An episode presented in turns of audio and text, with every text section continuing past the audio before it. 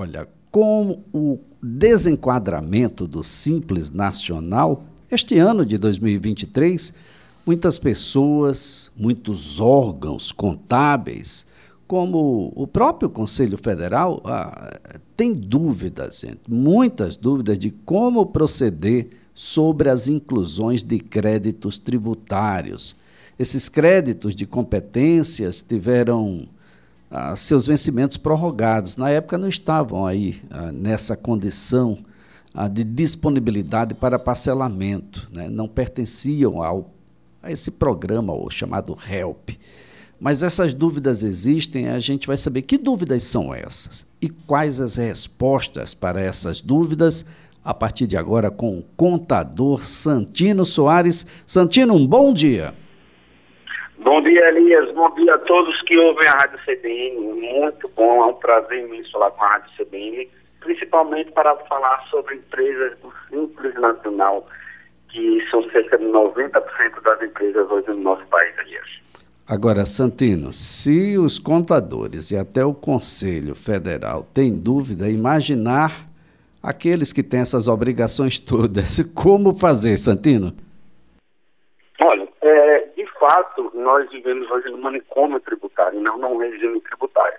E essa quantidade e a complexidade de normas e textos normativos que nós temos hoje que interpretar é que causa essa esse manicômio tributário que vivemos e enquanto nós não tivermos essa reforma que simplifique, que unifique a tributação, infelizmente, por um, por um bom tempo nós vamos ter que enfrentar isso.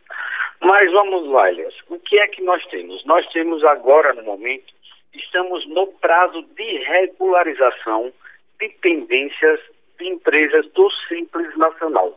O que é isso? Para uma microempresa, uma empresa de pequeno porte, ao poder optar ou se manter no Simples Nacional, é necessário que ela não tenha pendências, nem com a União, nem com o Estado, nem com os municípios. Então, primeiro critério, para eu optar pelo Simples Nacional, eu tenho que ser uma microempresa, uma empresa de pequeno porte. Isso é uma confusão grande que as pessoas fazem, amigas. Por quê? Muitos empresários acreditam que apenas pelo fato de ser microempresa ou empresa de pequeno porte, ela já é optante pelo Simples Nacional. E não é verdade. O Simples Nacional é um regime tributário específico para essas microempresas, empresas de pequeno porte. Por quê? Porque a Constituição definiu que a União, os estados e os municípios deveriam dispensar tratamento diferenciado e favorecido essas empresas, incluindo o regime tributário simplificado. Então, eu tenho critérios para ser microempresa e empresas de pequeno porte e para eu optar pelo Simples Nacional, eu tenho que ser, tenho que estar dentro de microempresa e empresa pequeno porte, mas não obrigatoriamente. Eu posso ser uma empresa pequeno porte e verificar que a tributação pelo lucro real para minha empresa é mais vantajosa e fazer essa opção e gozar dos outros benefícios é, que me dá pelo fato de ser minha empresa, empresa pequeno porte. Mas vamos lá ao que você perguntou. O que é que nós temos? Nós temos um prazo para regularização.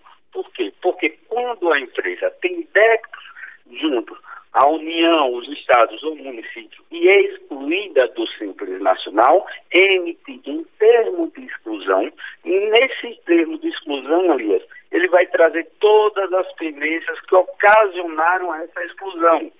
É importante que o empresário verifique se a exclusão foi dada pela União, se a exclusão foi dada pelo município ou se a exclusão foi dada pelos estados ou por, pelos três ou por dois. Por que é importante isso, Elias? Porque às vezes eu não tenho débitos tributários com a União nem com o Estado e eu sou um contribuinte de ICMS. Mas nós temos que lembrar que todas as empre empresas inscritas, ela também tem inscrição municipal e ela deve a taxa de localização. E como eu disse, a empresa não pode ter débitos em nenhum desses entes. Eu sou um empresário, cumpri com todos os pagamentos do meu Simples Nacional e deixei de pagar a taxa de localização, o município pode pedir, pode comunicar à Receita Federal esta pendência e o exclusão pode ser a falta do pagamento da taxa de localização. Então, primeiro ponto, Elias, é extremamente importante que o empresário verifique é, que o motivo da exclusão para sanar a irregularidade dentro do prazo e conseguir fazer e conseguir voltar ao Simples Nacional, porque o prazo encerra de regularização ele encerra em 31 de março, em 31 de janeiro agora de 2023. Agora, doutor Santino, o, o, o, que é que acontece? A, a, gente não vai ter a inclusão automática desses, dessas dívidas e gerando aí o desenquadramento do simples? Como é que é isso? O, o que é que a Receita Federal tem ah, se posicionado aí a respeito do tema? último ano, agora em 2022, nós tivemos vários problemas de parcelamento, de transação, de, de é, formas de extinção do crédito tributário do Simples Nacional. Por quê? Porque, apesar dessas empresas de pequeno, é, empresas de pequeno porte, muitas empresas, terem um regime tributário favorecido, é, muitas empresas ainda vêm sofrendo os impactos da pandemia. Então, o grande objetivo desses programas foi sanar os impactos da pandemia dessas empresas. Mas, infelizmente, muitas empresas, inclusive, fecharam e não conseguiram honrar, e outras não conseguiram fazer essa transação ou esse parcelamento. O prazo para esses parcelamentos eles já se encerraram. O que é que nós temos? A possibilidade do parcelamento ordinário, que não me dá desconto, mas me dá a possibilidade de parcelar esse valor com multijuros em encargo, se ele tiver né, inscrito em dívida ativa, em até 60 meses. Então, que é que nós temos que fazer agora? Primeiro ponto, todo empresário que tem uma empresa optante pelo Simples Nacional, verificar se há um termo de exclusão. Por que, Elias, ele tem que ser verificado? Porque não vai chegar essa informação na casa do empresário essa informação tem que ser verificado no domicílio tributário eletrônico da empresa do Simples Nacional. E aí você me pergunta, o empresário pergunta, mas eu não fiz opção por domicílio tributário eletrônico. Todas as empresas do Simples Nacionais, do Simples Nacional, perdão, faz a opção automaticamente pelo domicílio tributário eletrônico. E caso você não verifique, há a revelia, o processo corre a revelia. Então, primeiro ponto que o empresário tem que verificar, verificar o domicílio tributário eletrônico por meio do portal do Simples Nacional ou pelo ECAC, certificado digital, pelo portal do Simples Nacional oferecendo certificado digital. Só o código de acesso para ver se existe algum termo de exclusão do Simples Nacional existindo algum termo de exclusão, é importante verificar outro, o, o outro ponto, qual é o ente que está excluindo, por quê? É, eu sou um contribuinte de ICMS, vendo mercadoria, pago todos os meus tributos de acordo com o meu faturamento pelo Simples Nacional. Mas eu sei que quando eu pago a guia do Simples Nacional, tenho vários tributos alimentos. Imposto de renda, contribuição social, PIS e COFINS, é, contribuição pré-judiciária, né, na maioria dos casos, e o ICMS no caso do contribuinte do ICMS, no caso da pessoa que revende mercadoria. Porém, se eu deixo de pagar e esses valores é inscrito em dívida ativa, a União que vai cobrar pelo, por meio da PGFN, ou é, existe um convênio que atribui a competência, o direito aos estados de cobrar o que for devido a título de ICMS.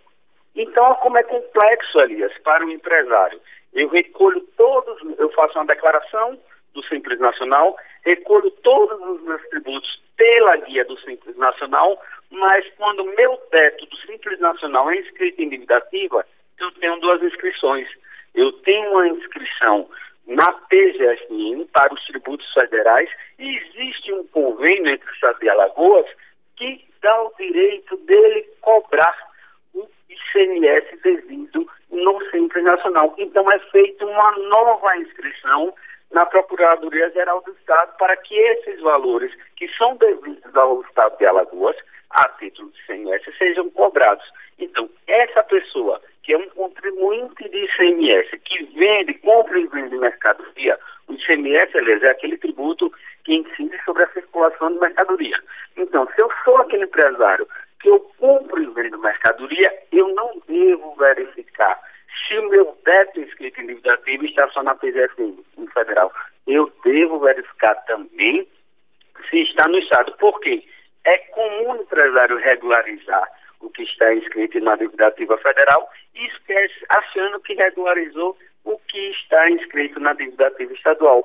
Nesse momento vão ter que ser parcelamentos diferentes para ele poder sanar essas irregularidades, Agora, doutor Santino, de, de forma rápida, isso independe se você aderiu ou não ao HELP, ao reescalonamento do pagamento de débitos no, amplo, no, no âmbito do Simples Nacional, e, e é muito além do desenquadramento, isso pode chegar a uma inclusão no CADIM, por exemplo, envio para dívida ativa de períodos de apuração enquanto não se regulariza essa situação?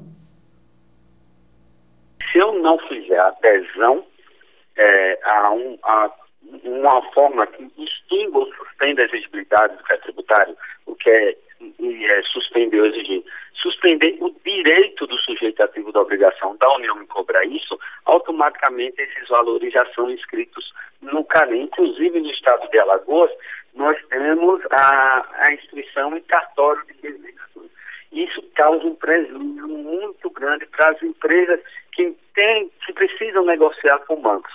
Então, primeiro passo é regularizar essa situação para que, caso já esteja no CADIM, saia, seja retirada essa inscrição do CADIM, tanto quanto no, nos cartórios emitidos pela Procuradoria Geral do Estado de Alagoas. Então, apenas com o pagamento, o parcelamento, é que vai conseguir resolver essa situação junto com o CADI e com os cartórios de registro disso. Muito bem. Doutor Santino Soares, a nossa gratidão pelas informações, que todos busquem o seu contador o quanto antes, para que a gente tenha para que a gente tenha aí uma situação mais, mais tranquilizada. Muito obrigado, Santino. Um abraço, Elias.